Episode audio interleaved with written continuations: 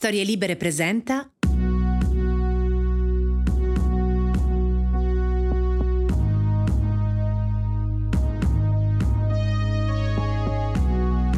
Quattro anni fa la mia fidanzata è stata chiamata ad insegnare ad Harvard, professoressa di architettura del paesaggio, urbanistica e arti visive al GSD, la Graduate School of Design. Non che ci fossero grossi dubbi a riguardo, eh? Lo dico io per voi, che facciamo prima. Sì, è quella intelligente della famiglia. Quindi abbiamo lasciato l'Italia, la nostra casa di Milano, i nostri amici, una vita che conoscevamo e siamo andati a vivere in America, United States, Massachusetts, a Boston, anzi per la precisione a Somerville. Cittadino di 75.000 abitanti, con i ragazzini in giro in bicicletta e le case a tre piani di legno bianco, le triple decker, un po' come vivere dentro i Goonies insomma. Prima di partire il mio amico Matteo mi ha detto Oh, eh, se vai a Boston, chiama questa mia amica, è italiana, sta lì da... boh, 25 anni credo. Ti do il numero di telefono. Sono venuta a vivere in America perché tanti anni fa ho incontrato Dan, un tipo con delle gambe così, americano e disposto a stare con me. Allora ero una ragazza anche piuttosto graziosa, la tipica milanese, di quelle che ascoltano Guccini e odiano le discoteche. E mi sono ritrovata dall'oggi al domani in questo mondo strano, tutto a stelle e strisce e tutto da scoprire. Se faccio due conti mi rendo conto che alla fine ho vissuto più lì che qui che ho ben tre figli che masticano poco l'italiano, un marito ormai di mezza età come me, ma sempre con delle gambe così. Mi chiamo Federico Bernocchi e dopo 40 anni vissuti in Italia devo abituarmi a vivere in un posto che non conosco. Mi chiamo Marina Viola e da più di 25 anni vivo negli Stati Uniti. Mi vergogno un po' a dirlo, ma sono quasi più americana che italiana. Insieme tentiamo di capire gli Stati Uniti. Questo è USA con cautela.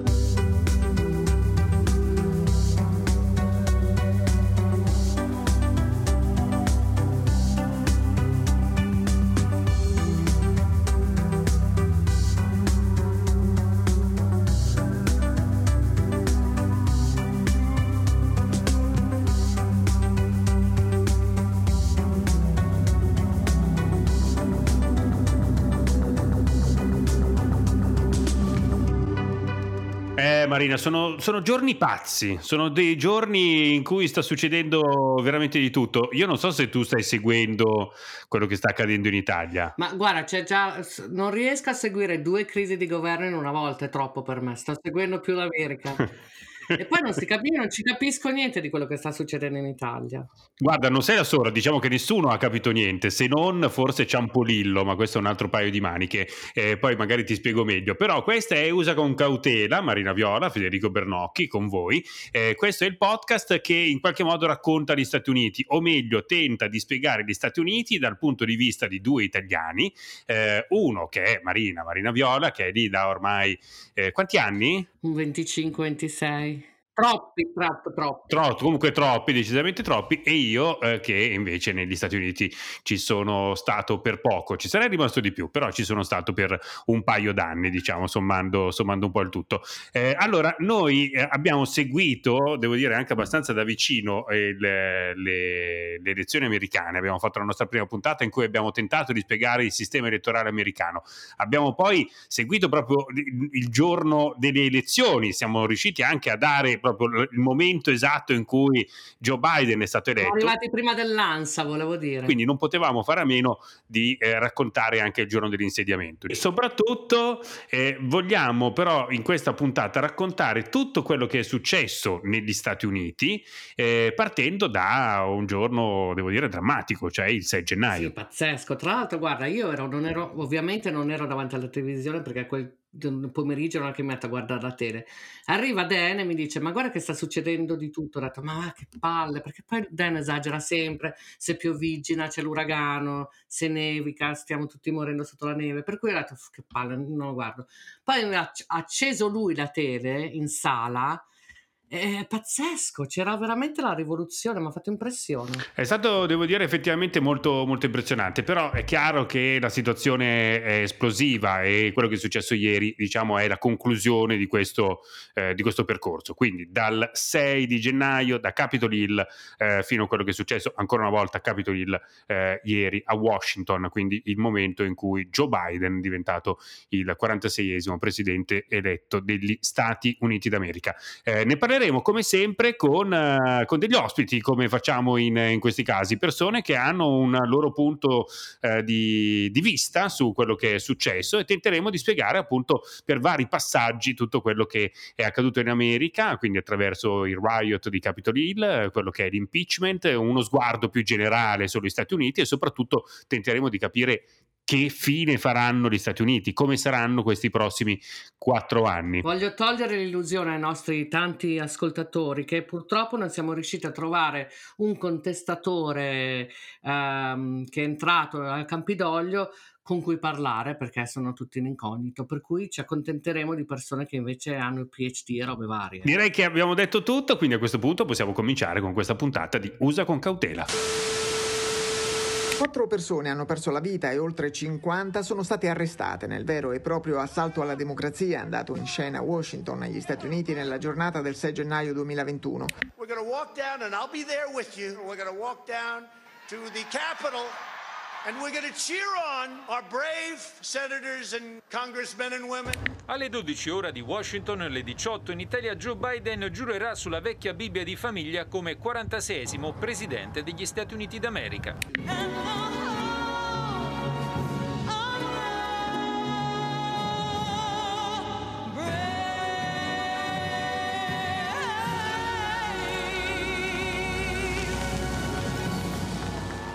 Allora, primo intervento di quest'oggi, nella puntata di Usa con cautela sull'insediamento, noi vogliamo partire un po' dall'inizio della questione, eh, cioè da quel 6 gennaio, 6 gennaio che ha segnato una, un punto di svolta sicuramente, l'avete seguito tutti, è stata una notizia che ha fatto il giro del mondo e che sicuramente entrerà a far parte dei libri di storia. Eh, la folla inferocita e in qualche modo aizzata da Donald Trump ha fatto eh, quello che era nell'aria da tantissimo tempo, era stato più volte dichiarato, cioè ha marciato verso il Campidoglio, verso Capitol Hill e ha preso possesso, in qualche modo ha occupato il, il Campidoglio americano. La cosa è, è, è stata sconvolgente, però noi, io vorrei a, approcciare il discorso da, da, un punto di vista differente. Insomma, ormai è passato un po' di tempo da quel 6 gennaio e eh, quello che rimane è una, uh, un'enorme discussione che eh, si basa sui eh, mezzi di comunicazione, nello specifico su internet. Io eh, direi che possiamo parlarne con Paola Brembilla, che è docente presso l'Università degli Studi di Bologna di teoria e tecnica dei nuovi media. Eh, buongiorno Paola. Buongiorno, ciao Federico, ciao Marina. Buongiorno. Io vorrei capire, insomma, abbiamo parlato di eh, Proud Boys, abbiamo parlato eh, di quello che è il movimento di QAnon, MAGA. Ecco, allora, le persone eh, che sono andate lì, a un certo punto però, come dire, sono state anche l'organizzazione dei riot di Capitol Hill è passata attraverso internet. Eh, quel tipo di comunicazione è profondamente legata a internet. Ci spieghi meglio e articoliamo bene questo discorso? Assolutamente sì, eh, non credo che una tale organizzazione sarebbe stata possibile senza l'uso diffuso dei social network, non solo di internet, ma qui parliamo proprio di, eh, di social network, che è una cosa, se ci pensiamo, curiosa per noi, perché siamo abituati a, eh, oramai da anni siamo abituati a termini come flash mob, manifestazioni organizzate online, dal basso, noi in Italia per esempio abbiamo tanti fenomeni da citare, tra cui per esempio quello delle sardine, ma negli Stati Uniti c'è stato anche molto coordinamento grazie ai social media con Black Lives Matter. Certo. Um, quello che è differente in questo caso è che abbiamo proprio il fatto che si sia creata una comunità che eh, è sfociata poi in un atto eh, di violenza. un atto di violenza che però non veniva da questa comunità che ne discuteva in privato. Eh, possiamo fare tranquillamente, secondo me, anche riferimento a, per esempio, atti terroristici e al fatto che eh, queste comunicazioni comunque vengono monitorate, però si tengono nascoste, chiaramente. Si tratta di un crimine si tiene nascosto. Queste conversazioni avvenivano in pubblico, avvenivano in pubblico su social media eh, di proprietà privata, ma comunque pubblici, come Twitter, per esempio. E una cosa curiosa è che fino alla fine non ci ha creduto nessuno. Nessuno pensava che sarebbe potuto succedere davvero, se non chi temeva questa cosa. Ehm, giusto per fare un, un, recap, questo in realtà non è avvenuto solo con la coordinazione su Twitter, ma soprattutto su Parler, che è questa, esatto. Esatto, questa piattaforma, questa, mh, mm, sì, questo social medium, diciamo, eh, che eh, prima della chiusura contava un milione e mezzo di utenti e la cosa particolare rispetto a Facebook o rispetto a Twitter, perché poi il funzionamento è più o meno lo stesso, è che è stato diciamo il punto di incontro di quella comunità eh, trampiana, ma possiamo chiamare appunto tante fazioni, poi come i Proud Boys citati prima per esempio, è stato il punto di incontro di questa comunità che in qualche modo il personaggio di Trump ha riunito a partire poi dai vari social, social media e dai vari social network. Ecco, pa- eh, Paola, io ti chiedo di, di Parler perché a-, a noi è arrivata la notizia nel momento in cui eh, si è iscritto Matteo Salvini e il giorno dopo l'hanno chiuso con un certo tempismo. Ah, si era iscritto Matteo Salvini, non lo sapevo. Si è iscritto Matteo Salvini, ha fatto tempo a scrivere tipo tanto amore da, dall'Italia, ciao a tutti, e il giorno dopo hanno chiuso Parler. Questo è stato uno dei momenti, diciamo, più alti della nuova comunicazione di, di Salvini. Però n- non si era mai sentito prima Parler, eh, cioè era qualcosa che era totalmente, era ancora più nascosto di QA QAnon, cioè nel senso se di QAnon ne abbiamo parlato, Parler non era mai arrivato alle notizie italiane e invece adesso gioca un ruolo fondamentale, soprattutto nel momento in cui è stato chiuso e tutto il materiale che era stato uploadato su quel social medium è stato poi scaricato ed è servito anche a arrestare determinate persone, giusto? Sì, esattamente. Ehm, Parler non è mai davvero arrivato in Italia, ma perché proprio nasce negli Stati Uniti e raccoglie la comunità trampiana, come detto prima, e questo spiega anche perché poi in Italia si è arrivata tramite ehm, una certa via politica, diciamo. La cosa però interessante è che chiaramente è stata chiusa per ehm, minacce di violenza, per aver eh, fomentato odio e violenza, ma non è davvero stata chiusa perché cos'è successo? Il servizio di, di, hosting di Parler è stato sospeso da Amazon Web Service, dove aveva l'hosting appunto. È stato estromesso da Google Play e dall'Apple Store, però adesso il proprietario di Parler può ancora cercare un servizio di hosting, può cercare un server dove mettere la sua piattaforma e a quanto pare leggevo eh, su Wired, ma anche su Business Insider, che proprio fra ieri e oggi dovrebbe averne trovata un'altra. Questa è la cosa interessante perché il servizio di hosting si chiama Epic ed è quello sì. che um, ospita già eh, 8chan, prima 4chan, che è dove si sono in qualche modo radicalizzati questi gruppi, tipo i Proud Boys, ma anche Infowars, che è un sito di un teorico della cospirazione di Canon che si chiama um, Alex Jones. Sì, Alex Jones, insomma, che è una sorta di predicatore pazzo, esatto. famosissimo in, negli Stati Uniti, insomma, è molto, poi anche molto preso in giro, ovviamente, insomma, io ho visto un suo video dove cantava, cioè c'era un suo, un suo rant, chiamiamolo così, poi fatto come fosse una canzone di Bon Iver. Hillary's in the creepy weird sick stuff man She sleeps in the same room with that creepy weird woman whose mother wears a hood over her head Queste persone sono state radicalizzate attraverso i social media. Sì, sì, sì, assolutamente. E una cosa secondo me molto interessante da notare è ehm, che si discute della censura, cioè per il fatto che loro di queste cose ne hanno semplicemente parlato finché poi non è sfociato, sfociato nella violenza e quindi c'è questo tema ora su ehm, bloccare un account significa davvero censurare dei contenuti, in questo caso Twitter con Trump.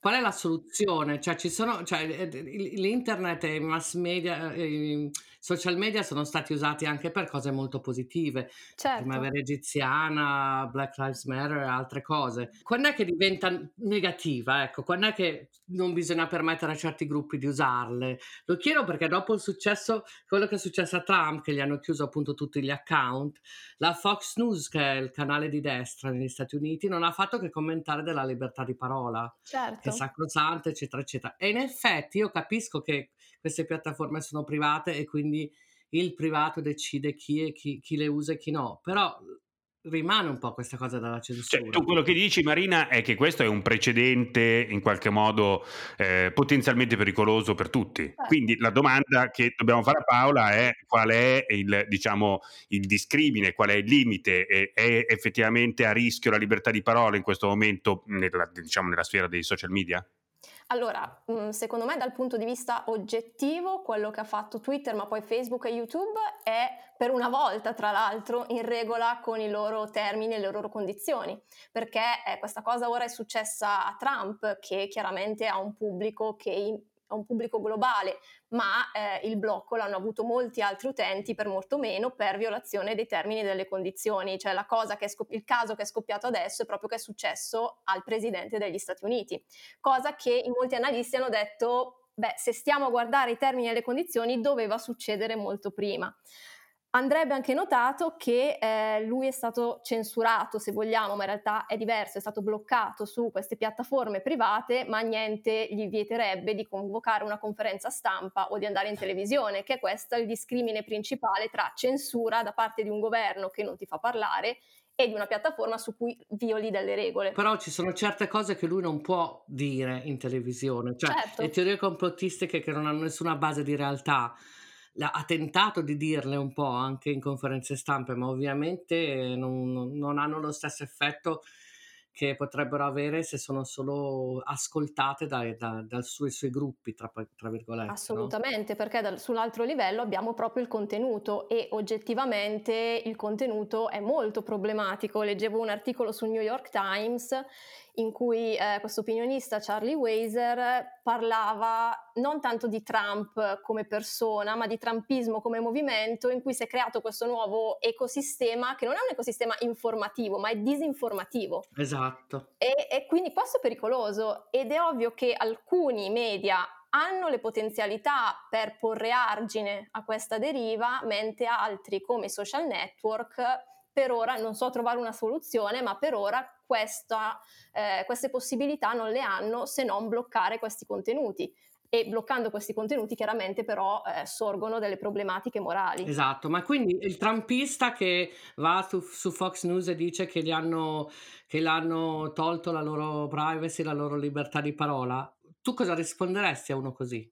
Che ha ragione o che non ha capito niente? Oggettivamente stanno andando su Epic, Parler sta, si sta trasferendo su Epic, quindi questo non muore mai. Dall'altra parte direi anche che, eh, come dicevano noi bambini, eh, la tua libertà finisce quando inizia quella di qualcun altro, cioè ehm, il, quello che loro dicono, quello che Trump dice, l'incitamento alla violenza, è un crimine. Certo. Quindi eh, non è questione di non lo puoi dire, è questione che quello che dici ha delle conseguenze che sono punibili a norma di legge. Certo. Giustamente tu prima dicevi volendo eh, Donald Trump può fare una conferenza stampa no? e, dice e, quello, e, dice quello che, vuole, che vuole dire. E Marina diceva sì, però determinate cose non le può comunicare in conferenza stampa. In questo, in questo caso, in questo tipo di comunicazione, e la forma probabilmente ha strettamente a che fare con il contenuto, cioè io eh, mi metto nei panni di un Proud Boys che eh, evidentemente se sente qualcosa in televisione o diciamo da un canale ufficiale,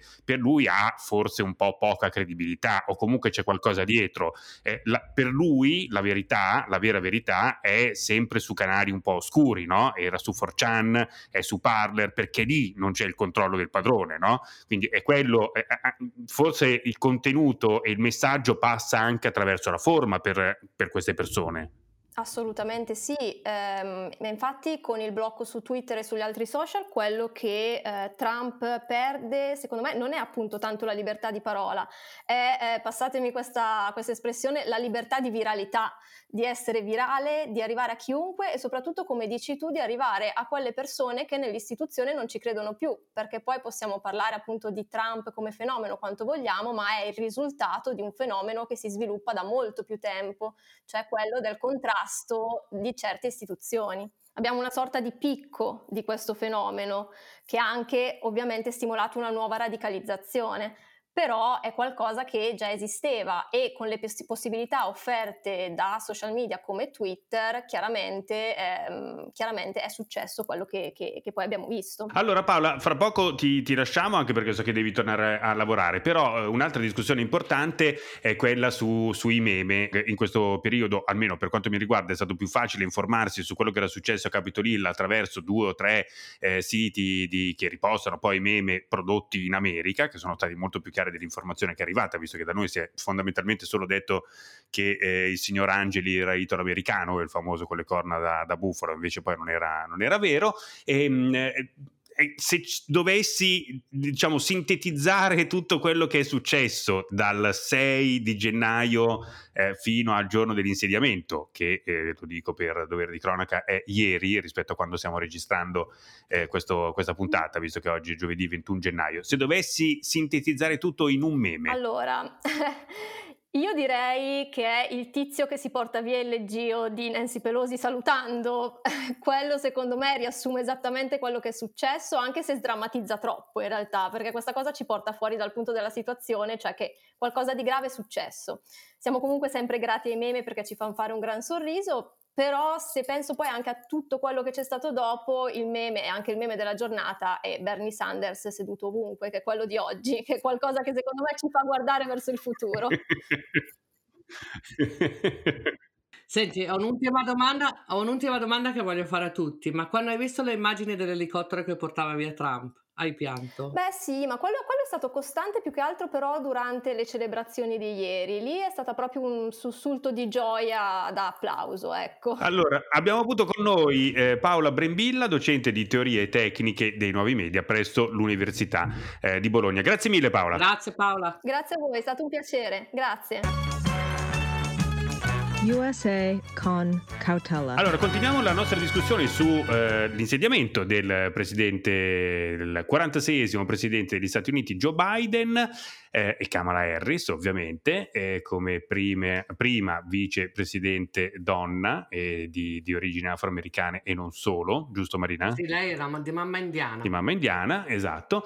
Lo facciamo parlando con Salvatore Poyer, che si trova a Pittsburgh in questo momento, e Salvatore è lecturer in eh, studi urbani presso eh, l'Università di Pittsburgh. Eh, ciao Salvatore. Ehi, hey, ciao. ciao. Come sono stati vissuti da un italiano in America quei, quei, questi giorni che ci hanno portato dal 6 gennaio fino al 20 di gennaio, quindi dal, da Capitol Hill fino all'insediamento. Qual era la sensazione eh, eh, rispetto alla eh, gente comune? Insomma, tu sei un professore, i tuoi colleghi, che, cosa si diceva? Com, come, come, è stato raccontato questo piccolo periodo, questa, questa finestra di tempo dove effettivamente qualche rischio si è corso? Più di qualche rischio, direi. Sì, certo. Noi italiani, io sono originario della provincia di Vicenza, quindi noi gli americani ce l'abbiamo anche in casa, tra l'altro. E c'è questa, questa lunga storia uh, in qualche modo di, di, una reverenza per gli americani e, e, e ancora un, un, ringraziamento per averci uh, liberato da, dall'occupazione sia nazista che,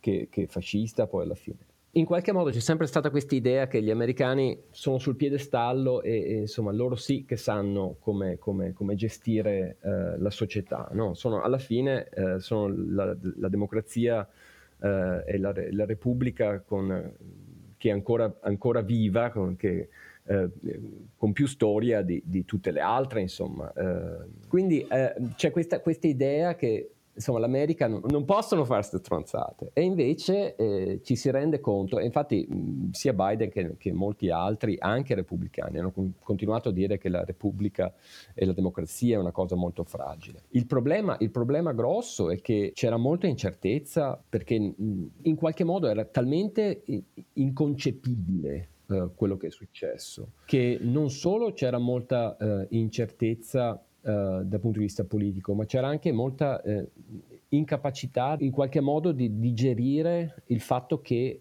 questi fossero americani, questi fossero patrioti tanto quanto gli altri. Secondo me la, la, la grande scoperta è stata la reazione della polizia al, nei confronti di questi golpisti da, della domenica, diciamo. La grande sorpresa eh, per molti è stato il fatto che la polizia in realtà era completamente, eh, se non connivente con questi, in qualche modo completamente impreparata e non si aspettava che... Eh, che queste persone uh, si sarebbero spinti a tanto, mentre erano esattamente pronti a, a, a uccidere eh, in tutte le proteste del uh, Black Lives Matter durante, la, durante l'estate. Ecco, questo è stato un, dato fondamentale ed è stato riportato da, da molti. Eh, in realtà poi in, in Italia io ho, ho, sentito anche dire qualcuno, beh sai, d'altra parte la polizia facendo passare i, i rivoltosi, chiamiamoli così, a, a, Capitol Hill ha fatto un piacere a Biden, cioè che è stato lo sputtanamento definitivo, diciamo, di Trump, no? Io non, non riesco a capire come in Italia si sia riuscito a dire una cosa del genere, cioè che la polizia, che evidentemente non ha fatto nulla, che invece, come dicevi giustamente tu Salvatore, era pronta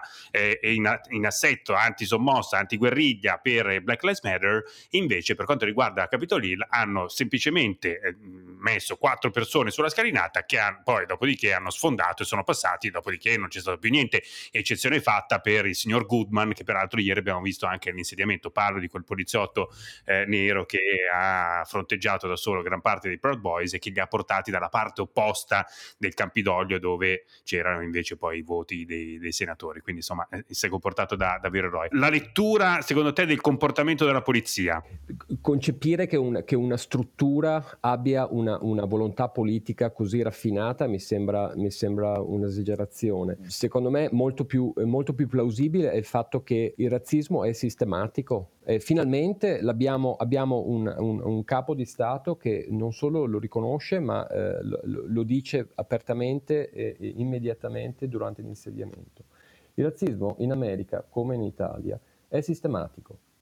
Quindi non è una questione che eh, si possa risolvere attraverso due corsetti o dicendo alle persone dovete comportarvi bene. Bisogna che la struttura stessa venga ripensata e eh, pian pianino, purtroppo, pian pianino non perché uh, let's just wait, ma perché eh, ci vuole tempo per implementare certi cambiamenti, pian pianino si riuscirà a pensare a una società nella quale il colore della pelle o la religione o la, l- l'orientamento sessuale uh, o uh, una miriade di altre differenze non avranno un, tutto il peso che hanno al momento. La polizia negli Stati Uniti, se non sei bianco e, eh, e, abbiamo prova anche eh, recentemente, ci sono questi studi sugli attacchi della polizia a, a, a, protest- a, persone che protestano di diverse fazioni politiche.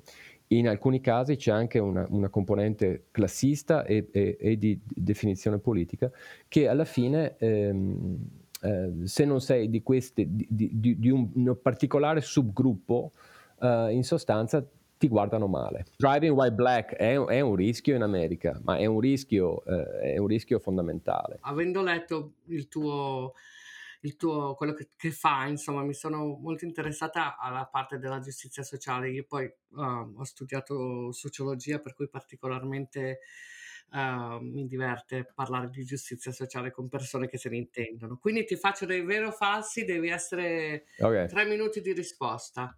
Primo, vero o falso? L'era trampiana, per quanto estremamente complessa, è alle nostre spalle. Falso. Perché?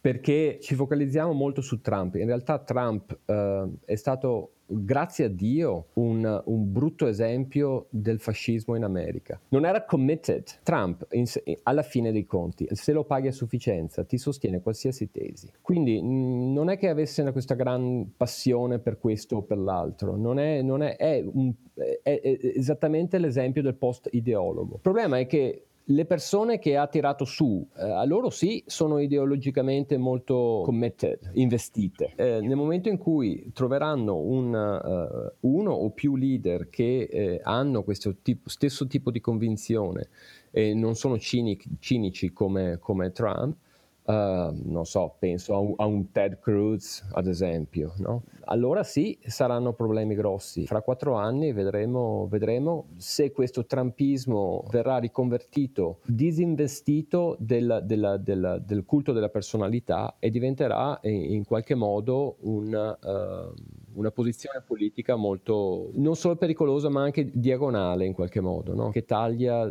la destra e la sinistra perché non, non, tanto, non, ha tanto a che fare con destra e sinistra in, in termini tradizionali, ha a che fare con una politica identitaria eh, molto molto pericolosa. Insomma, la soluzione sembra essere il partito dei patrioti, no? come è stato da qualcuno già immaginato, ventilato, cioè la, la, che Trump si ripresenti non con i repubblicani ma con un terzo partito che potrebbe essere appunto il partito dei patrioti, quelli che lui chiama patrioti. Non solo, ma ieri quando lui ha fatto, scusa se interrompo, quando ha fatto l'ultimo discorso ha detto non finisce qui. Continuiamo con il vero o falso Marina. Adesso che c'è Biden andrà tutto bene, finalmente vivremo in un paese che mette in risalto l'ingiustizia sociale e la affronta seriamente. E ci sono gli unicorni anche, immagino, in questo paese. Dai, dacci un po' di speranza, Salvatore. No, eh, non voglio essere cinico, però non dimenticatevi che gli Stati Uniti misero sotto la presidenza di Clinton, molto controversa anche quella, la Clinton, Hillary, uh, a capo della riforma della health insurance, della sanità, con una maggioranza sia in Senato che alla Camera non indifferente, non come quella di adesso non riuscì a farla passare. 30 anni fa. Quindi figuriamoci adesso con i tipi di interessi che ci sono, il tipo di accumulazione di capitale che eh, è avvenuto nel, non solo negli ultimi 30 anni, ma specialmente negli ultimi 10, figuriamoci il tipo di cambiamento che si riuscirà a fare dal punto di vista strutturale. Adesso però c'è la, c'è la Obamacare che invece è passato, ma mm, cioè, per rotto da cuffia, ma è passato, per cui c'è un precedente adesso. Sì, c'è un precedente, ma il precedente non, non, non è che abbia cambiato, fatto cambiare l'idea agli americani, non è che gli americani dicano ah, madonna quanto meglio si sta con l'Obamacare, anzi ma quindi speranza da 1 a 10 quanta ne hai? Su Biden o sull'America? Sull'America guidata da Biden, diciamo. Allora, Biden ovviamente mi dà molta speranza perché non tanto è solo per lui, ma eh, soprattutto per il gruppo di persone che, che, è riuscito a mettere insieme. I grandi leader si riconoscono da, da chi li circonda, no? La banda di, di, di, giovani talenti e di persone con una carriera alle spalle molto lunga e quindi con molta esperienza. Questo, questa combinazione tra esperienza e, e energia eh, giovanile è molto, è molto, interessante. La cosa che mi spaventa è che in qualche modo è, è, è, il gatto pardo, no? cambia tutto per non cambiare niente. La, la cosa veramente problematica secondo me è che eh, Trump eh, di suo ha in, in, qualche modo accelerato in maniera incredibile, eh, che comunque era già cominciata prima con Bush e poi Obama, è il, il modo di governare, che non, non, non avviene più tanto attraverso i, il Senato e la Camera, Camera, quindi attraverso il voto popolare alla fine dei conti, ma attraverso questi executive orders. Infatti la prima cosa che ha fatto Biden eh, il primo giorno, cioè ieri, è stato mettere assieme e firmare e rendere attivi questi, credo, 17 executive orders eh, sono dei decreti, eh, degli ordini esecutivi o dei decreti esecutivi. Sono una pre-legge, no? viene, viene in alcuni casi messo in moto un processo che poi magari diventerà legge, ma nel frattempo per un, per un periodo di, di, tempo limitato eh, non solo indica una volontà politica, ma anche indirizza in qualche modo il Parlamento a gestire questa, questa volontà politica e farla diventare una legge, perché eh, dopo un certo periodo di tempo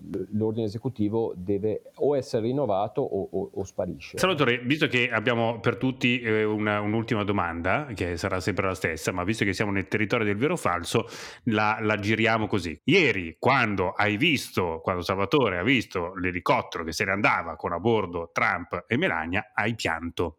È vero o falso? Uh, falso, non ho pianto, ho, esalta- ho esultato di gioia.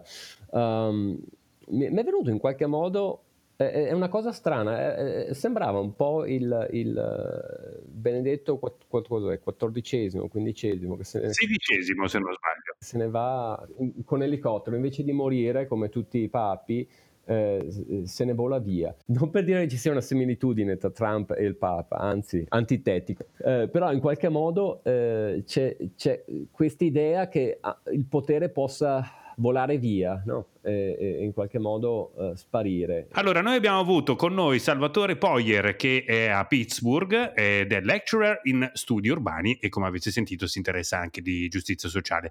Grazie mille Salvatore, buon lavoro e ovviamente alla prossima. Grazie a voi, ciao. Grazie Salvatore, un abbraccio, ciao. Allora, It's me, Mario! Allora, Fede, uh, devo dirti che ho trovato una persona perfetta con cui parlare di impeachment e robe varie. Ottimo. A modo nostro, non una roba molto seria come facciamo di solito noi. Si chiama sì, okay. Andrea Lollini sì. e è un professore di diritto costituzionale comparato sia sì. a Bologna che in California, US Hastings.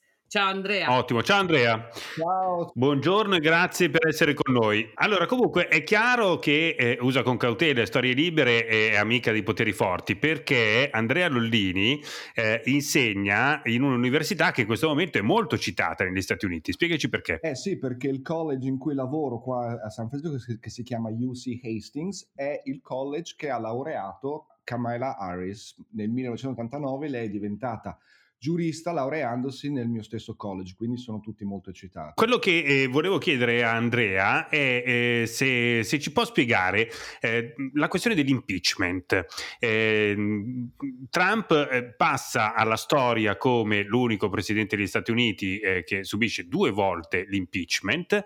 Eh, io vorrei capire perché a così breve tempo, diciamo, dal, dal giorno dell'insediamento di Biden, quali sono le possibili conseguenze di di, di, di, questo secondo impeachment e se questo influirà nei prossimi, diciamo, nella storia dei prossimi quattro anni degli Stati Uniti d'America. Gli Stati Uniti eh, sono quello che de- tecnicamente viene definita la prima costituzione dell'era contemporanea, cioè gli Stati Uniti si dice hanno iniziato la tradizione di quello che è chiamato eh, nelle aule all'università chiamiamo il costituzionalismo contemporaneo.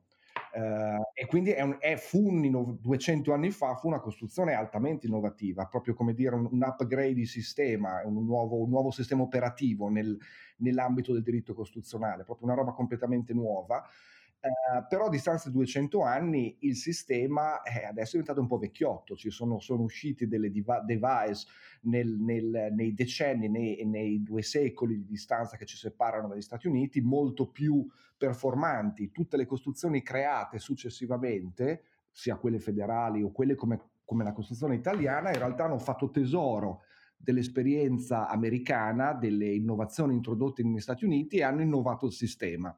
Uniti sono una, Costituzione eh, molto anziana e lo vediamo in, de, tante volte nei dibattiti, per esempio quando discutiamo sul sistema elettorale, certo. eh, su tantissimi eh, e, e, e, si vedono le falle. Perché la, la, la, Costituzione americana rimane a 200 anni di distanza molto valida dal punto di vista simbolico per quello che rappresenta, ma è, come dire, offre il fianco a, a tantissime eh, come dire, debolezze perché è molto difficile da cambiare.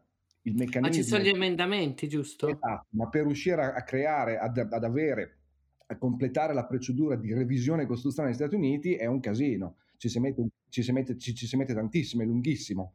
È molto complesso, è una costruzione altamente rigida, proprio perché rappresenta il patto costituzionale tra 50 stati che creavano una federazione 200 anni fa, quindi come fosse, come fosse un contratto molto rigido. Sì.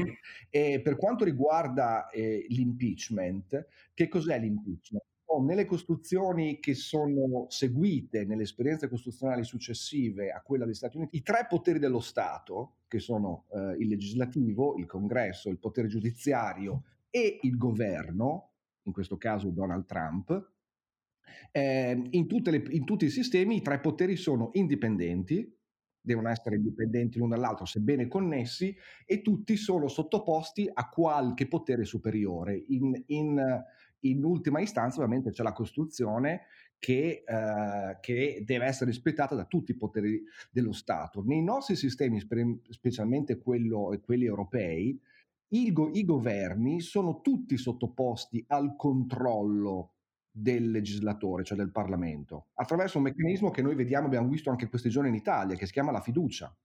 Cioè quando un governo non ha più i numeri in Parlamento, la maggioranza, eh, il governo va a casa.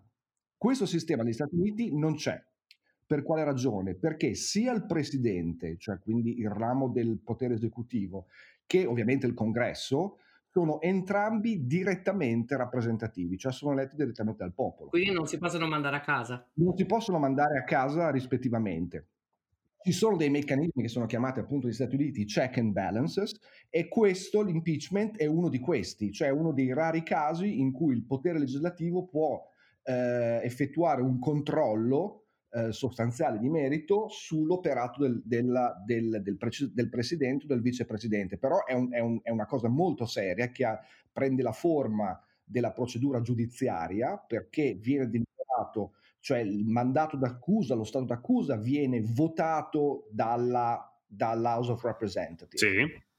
E il processo, e quindi l'esito finale, viene celebrato innanzi all'altro ramo del congresso, cioè il Senato, con una maggioranza che deve votare a favore della, della con, quella che si chiama più condanna, conviction, eh, una maggioranza molto alta, i due terzi del Senato. Quindi è una roba molto seria. Quindi non ce la faranno mai però. Tutto è nato dal fatto che eh, la Costituzione è disegnata in questo modo, i due rami principali dei poteri dello Stato, quello legislativo e quello esecutivo, sono indipendenti ed entrambi rappresentativi, cioè hanno, sono, hanno entrambi un mandato diretto della popolazione. Sì.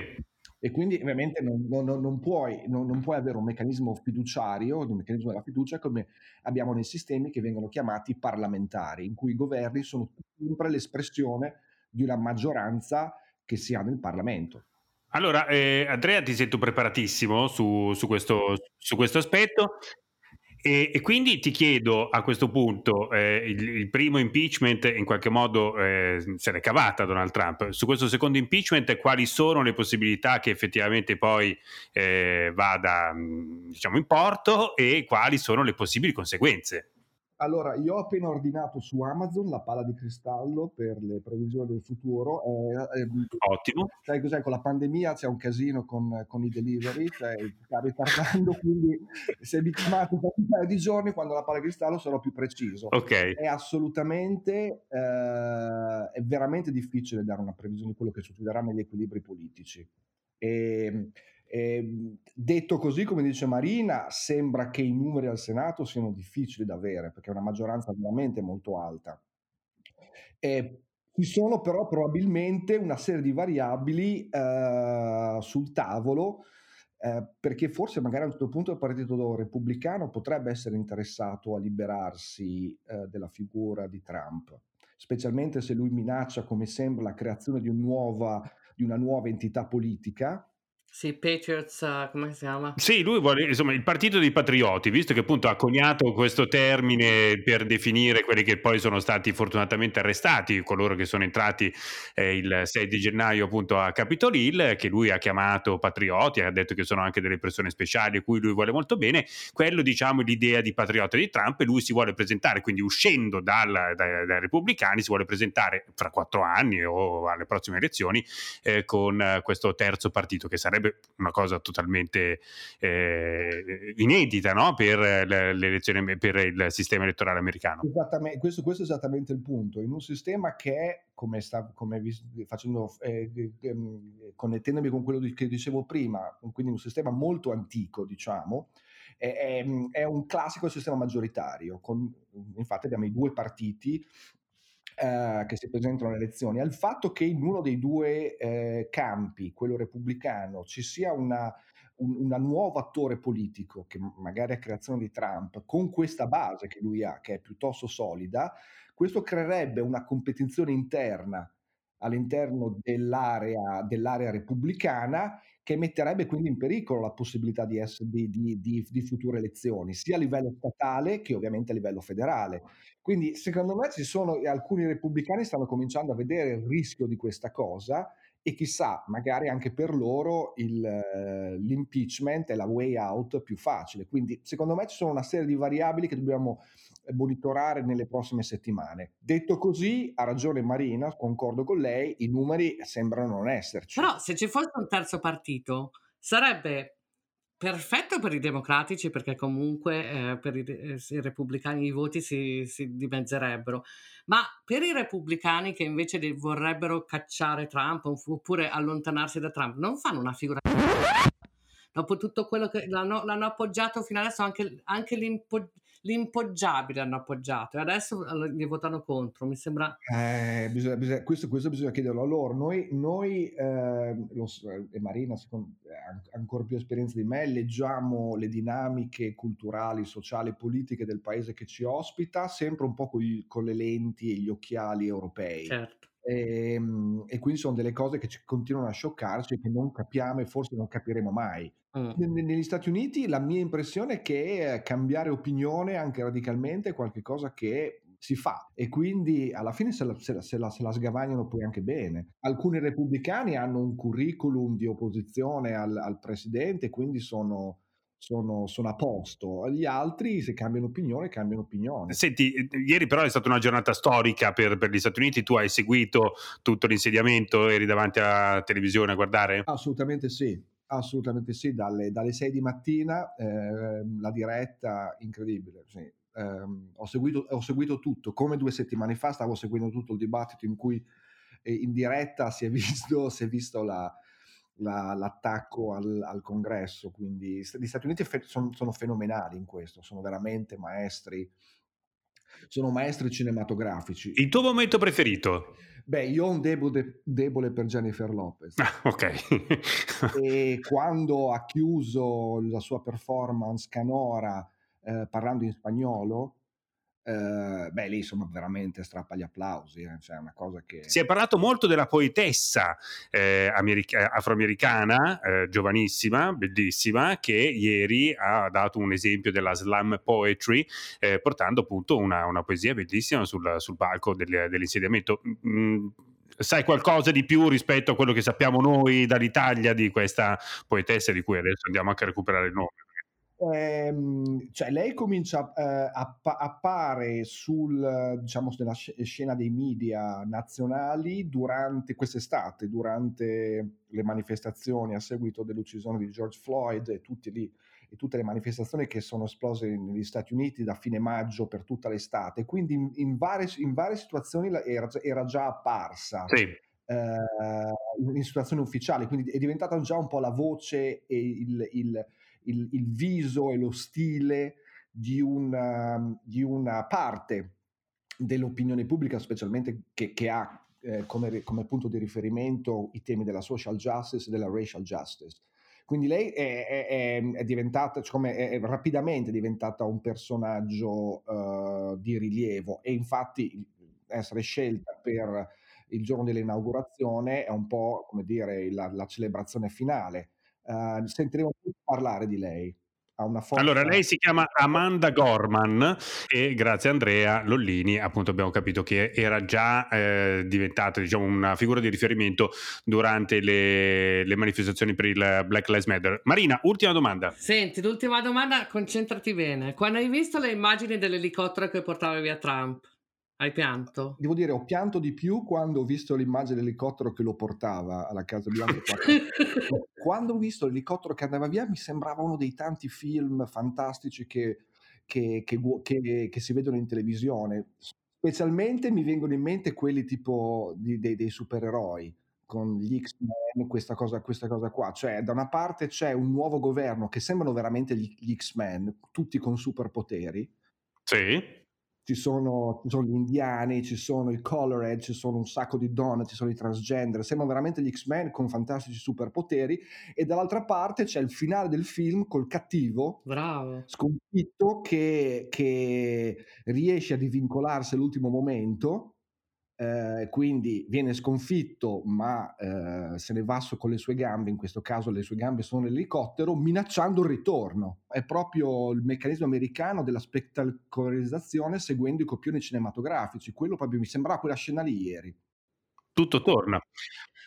Allora, in attesa che Hollywood proponga a Andrea Lollini un uh, contratto per diventare uno sceneggiatore per uh, Donald Trump 2, eh, che sarà, penso, il secondo capitolo di una ipotetica trilogia, io te lo auguro perché poi i soldi sono tanti in quel di Hollywood, eh, noi ti ringraziamo per essere stato con noi quest'oggi a uso con cautela, averci spiegato gran parte dell'impeachment e di quello che è successo ieri durante l'insediamento. Ti ringrazio Andrea. Ciao, ciao, ciao a tutti.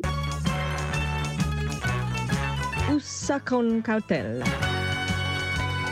Marina, abbiamo diciamo, toccato più o meno tutti i punti salienti di questi giorni infuocati. A questo punto però noi dobbiamo guardare al futuro, anche perché in questo momento, come ci dicevamo, siamo un po'... Eh, anche esaltati no? da queste immagini che abbiamo visto, quindi Trump che prende il suo elicottero e scompare, come diceva il nostro ospite eh, Lollini come se fosse un cattivo di un film di supereroi, anche perché promette un ritorno, e invece poi Joe Biden, quindi diciamo la democrazia, il Partito Democratico che torna a governare, e quindi c'è un momento di, di ottimismo. Guardare ieri la, la, televisione sembrava proprio di vivere in un paese dove non c'è nessun problema. Per un po' ha fatto piacere, devo dire, poi vabbè. Eh beh, certo, è sicuramente insomma la, la fine di, di un percorso, però appunto iniziano adesso quattro anni, quattro anni di governo governo di, di Joe Biden e Kamala Harris, di eh, riorganizzazione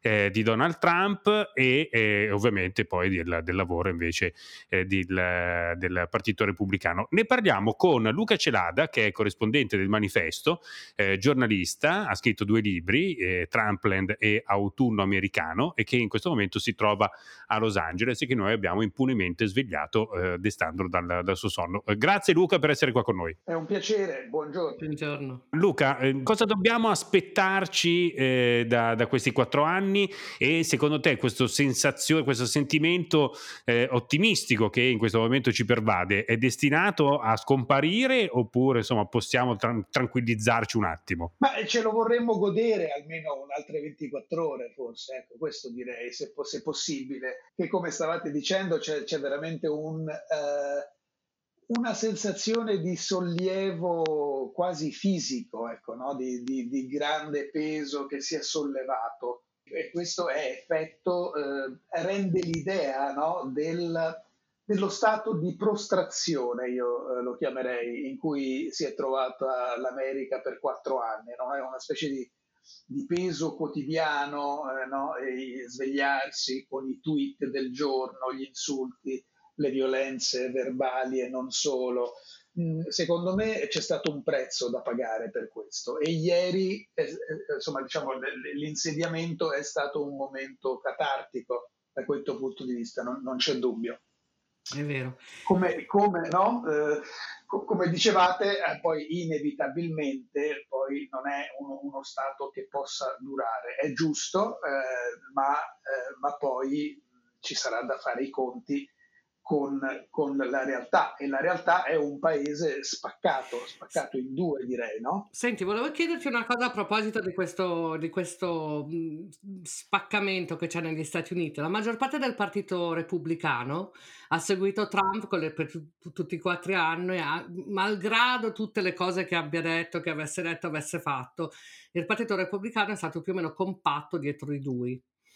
Ma adesso che uh, Trump non c'è più, secondo te che futuro ha il partito? Cioè, si sono persi poi i principi storici del partito, del partito repubblicano, si è radicalizzato con, con, Trump, anche se in realtà non credo che tutti i repubblicani siano così a, a destra. Secondo te il futuro del partito com, com, com'è? Sarà diviso anche, anche quello in due parti o riuscirà a trovare diciamo, un modo per riavvicinarsi alla realtà americana?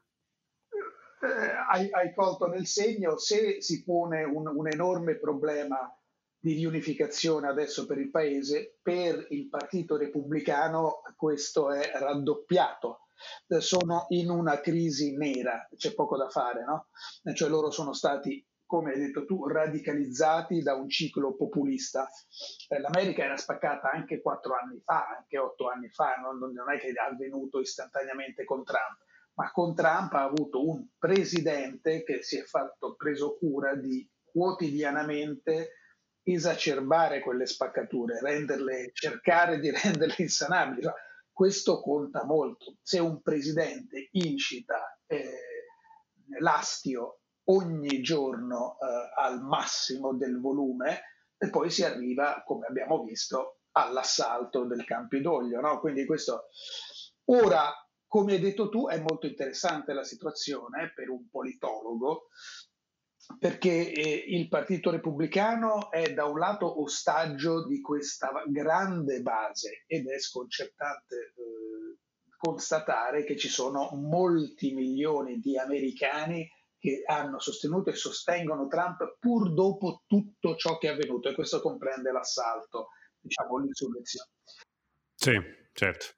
E il, il, partito che è stato eviscerato da Trump, è stato conquistato, estraniato da Trump, si trova ora da un lato, se, e parlo per diciamo, eh, gli esponenti istituzionali, no? quelli che...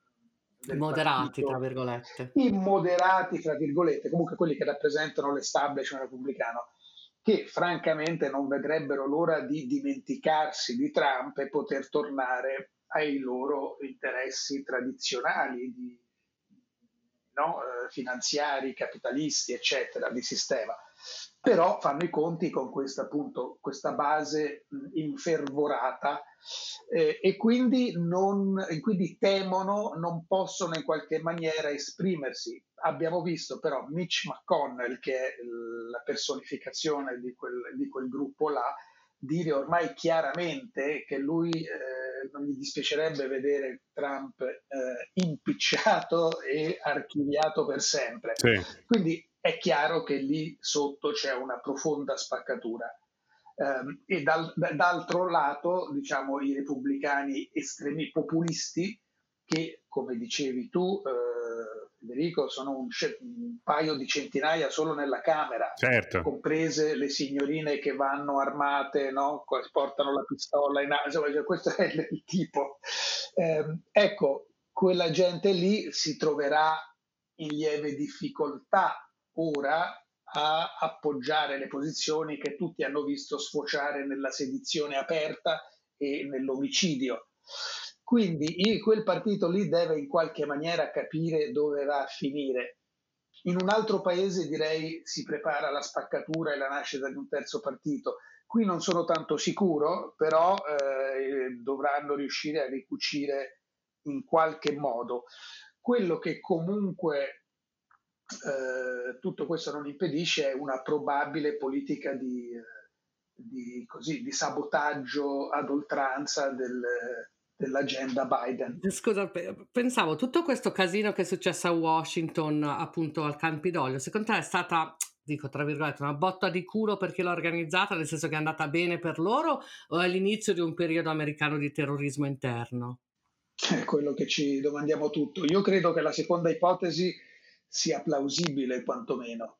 Eh, insomma, tutta quell'energia lì... Da qualche parte deve andare. Eh, e, se, e, se, quella parte ha, guarda caso, ama organizzarsi milizie armate e crede nell'apocalisse, diciamo, se uno fa due conti, eh, è pericolosa la situazione. Però come eh, dici ma... tu non, non, non, sono nati adesso, ci sono sempre stati, adesso semplicemente hanno avuto un leader che li ha appoggiati, assecondati, adesso che non ce l'hanno più magari ritornano nelle loro casette del sud a suonare il mandolino.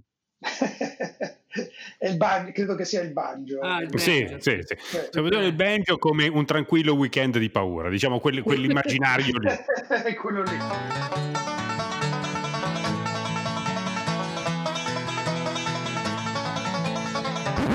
Sì, no, comunque è interessante quello che dici Marina perché non, non, è, non è, nato ieri, io insomma un po' di questo mi sono cercato di, di de- decifrare no? in quello che ho mm. scritto, viene da qualche parte, viene secondo me diciamo dal reganismo, no? da, insomma da una quarantina, cinquanta anni fa, quando si è cominciato a estremizzare un partito conservatore, una destra che era eh, fortemente connessa e radicata nella popolazione bianca, diciamola, sì. ehm, in declino però demografico per l'immigrazione e molti altri dati.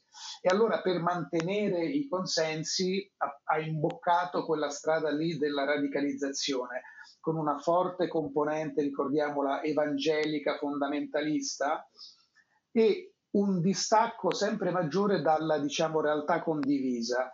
E questo mh, secondo me è importante perché tra l'altro abbiamo, stiamo scoprendo che è un fenomeno che trascende un po' l'America e che interessa un'Europa dove ci sono i, i Novax e, e, quella, no, quella roba lì.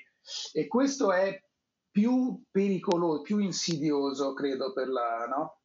per la democrazia. Quando scompare eh, perché è stata anche l'informazione, sì. l'informazione, proprio il concetto di fatti condivisi che poi uno può discutere, ma se non c'è più quel terreno almeno di, di, di dialettica, dico, eh, allora tutto può accadere, compresa la fantasia di una, di una guerra civile. Certo. Ora vediamo, no? sono, c'è anche l'altra ipotesi. Adesso sostanzialmente eh, arriva Biden di fronte a questo sfacelo e con una crisi drammatica pandemica. No? Cioè, quindi economica e con questa pandemia che, che, la gestione Trump ha reso disastrosa in questo paese. Allora lì bisogna cercare di risolvere questo. Se eh, Biden con un uh, dirigismo maggiore, basta eh, insomma, una razionalità maggiore, non ci vuole molto, riesce a incidere mh, a organizzare una distribuzione dei vaccini che in qualche modo funzioni, si giunga in tempi ragionevoli a un abbassamento dei contagi, è possibile che i consensi seguano, che, arrivi, che l'economia migliori, che arrivi Biden alle elezioni midterm fra due anni da un punto di forza, i democratici le vincano e il paese piano piano vada verso un consenso.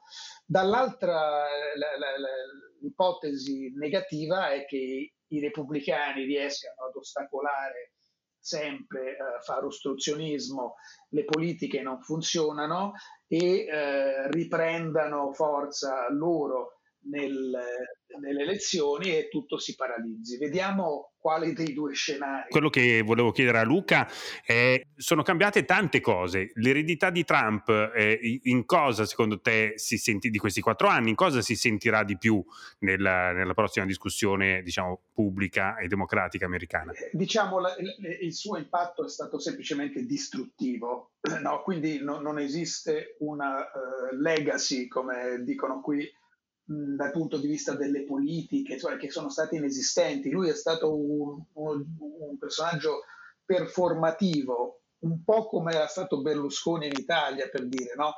dove tutto è simbolico, una specie di teatro del bene contro il male, estremizzato. La, io credo che eh, l'effetto eh, di cui ha bisogno il paese è di una reazione a questo. E, e che eh, Trump che ha cercato di deragliare no, l'esperimento americano mh, mm, e, e, creando un movimento che ha avuto questa zampata estrema che è quasi riuscita proprio mh, mm, simbolicamente, no, praticamente a, a, a bruciare il, il congresso, non ci sia riuscita e allora da quel punto lì il paese si sia dato una scossa, si risvegli e ritrovi quello che l'America con tutti i suoi difetti, diciamo, no? eh, l'eccezionalismo, l'imperialismo, eccetera, è senz'altro contiene, racchiude una forza propulsiva molto forte, no? quindi progressista proprio di fatto, nel senso che eh, è, inventiva, è vitale, è, un paese molto giovane ancora, no? Esatto. Eh, e che quindi crede anche nella, nella, nella, in tutta quella mitologia, quella positiva, quella di Bruce Springsteen che cantava ieri, piuttosto mm. che Lady Gaga, o di quella splendida poetessa Amanda Gorman, no? 22enne. Quella roba lì, eh, quando è positiva, eh, esiste, esistono i presupposti per un paese che vi creda nel migliore dei modi e che riesca a riprendere quel discorso. Proprio Amanda Gorman, una delle frasi significative di quel suo poema era un paese che eh, ritorna nel passato per aggiustarlo. Questo è molto importante, no? perché Trump ha cercato di rimestare in quel passato trovando le cose peggiori, no? eh, era apertamente segnalava il razzismo, il ritorno a quel tipo di mentalità. Se invece il paese che non è mai stato del tutto riconciliato dopo le profonde ferite originali, la schiavitù, il nazismo, eccetera. Eh, riesce in qualche maniera a compiere quell'operazione che diceva lei, ecco, allora tutto è possibile ancora. Speriamo. Beh, sì. Luca, devo dire che c'è una, un grande ottimismo però, no? Di, in queste parole. Assolutamente, guarda, eh, ieri sta- c'è stata un'infusione essenziale di ottimismo e oggi la gente cammina in maniera diversa, no? Non trovi... Eh... Sì, sì, sì, ma non solo, ma sai, siamo stati veramente, come dicevi tu all'inizio, quattro anni di cattive notizie, di cose sempre brutte, ed è stato facile dimenticare la parte dell'America invece che, che noi europei, capito?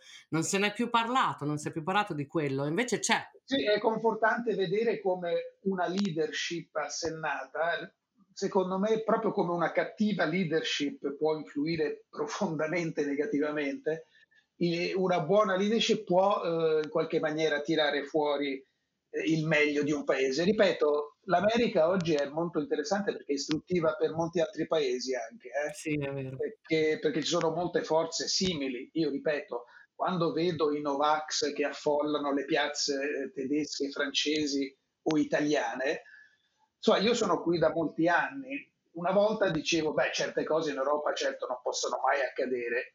E adesso quando le vedi accadere, ti rendi conto che allora, Luca, un'ultima domanda, l'abbiamo fatta tutti ed è, come dire, una delle immagini più forti della, della giornata di ieri.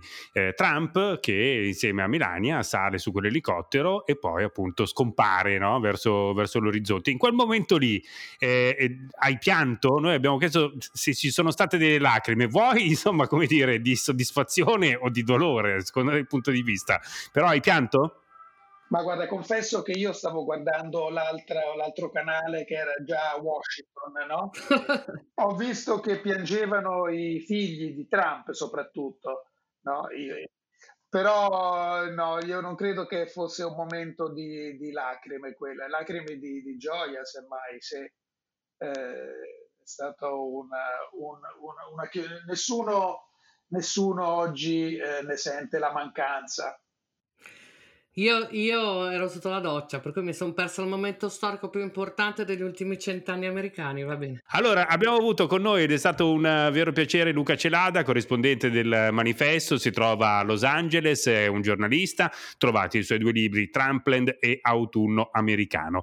Eh, vi consiglio ovviamente la, la lettura. Grazie mille Luca Celada. Luca, grazie. Grazie a voi ragazzi, ciao. Wow! Mamma mia! Allora Marina, io devo dire che ancora con eh, nelle orecchie Lady Gaga che canta l'inno, eh, anche tu, se non sbaglio, sei molto forte a cantare l'inno nazionale americano, no? No, no, no. Io, no. Ti fa- io ti, Fratelli d'Italia te la so cantare benissimo, ma l'inno americano è difficile da cantare, anche se si è intonati. Beh, insomma, se si è intonati, se uno ha un dono come il tuo, diciamo, che non è tanto essere intonati, è vedere la musica. Tu vedi le note, capito?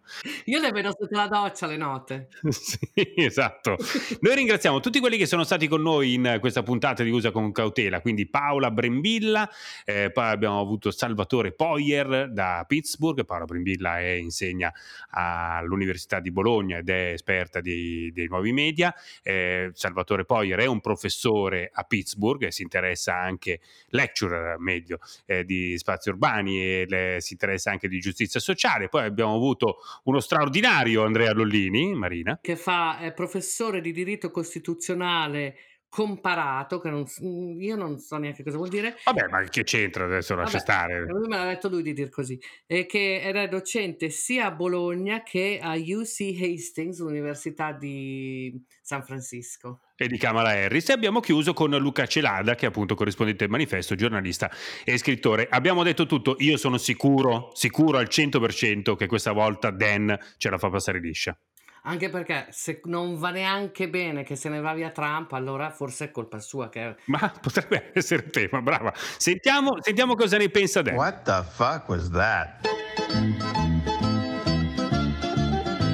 kidding me? A couple of wops sitting around trying to trying to dissect the US of A. You guys have no freaking clue. What the hell are you fucking talking about? That ain't. Ugh. Jesus. Uh, wow. Oh. Usa con cautela è un programma di Federico Bernocchi e Marina Viola. La sigla è di Andrea Sologni e Gabriele Malavasi. Il montaggio è a cura di Federico Bernocchi e il mastering di Simone Tolomelli. In questa puntata di Usa con cautela abbiamo parlato dell'insediamento del presidente Biden. Nel prossimo episodio parleremo di Black Lives Matter.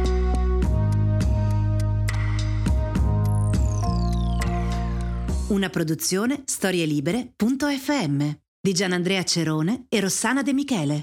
Coordinamento editoriale Guido Guenci.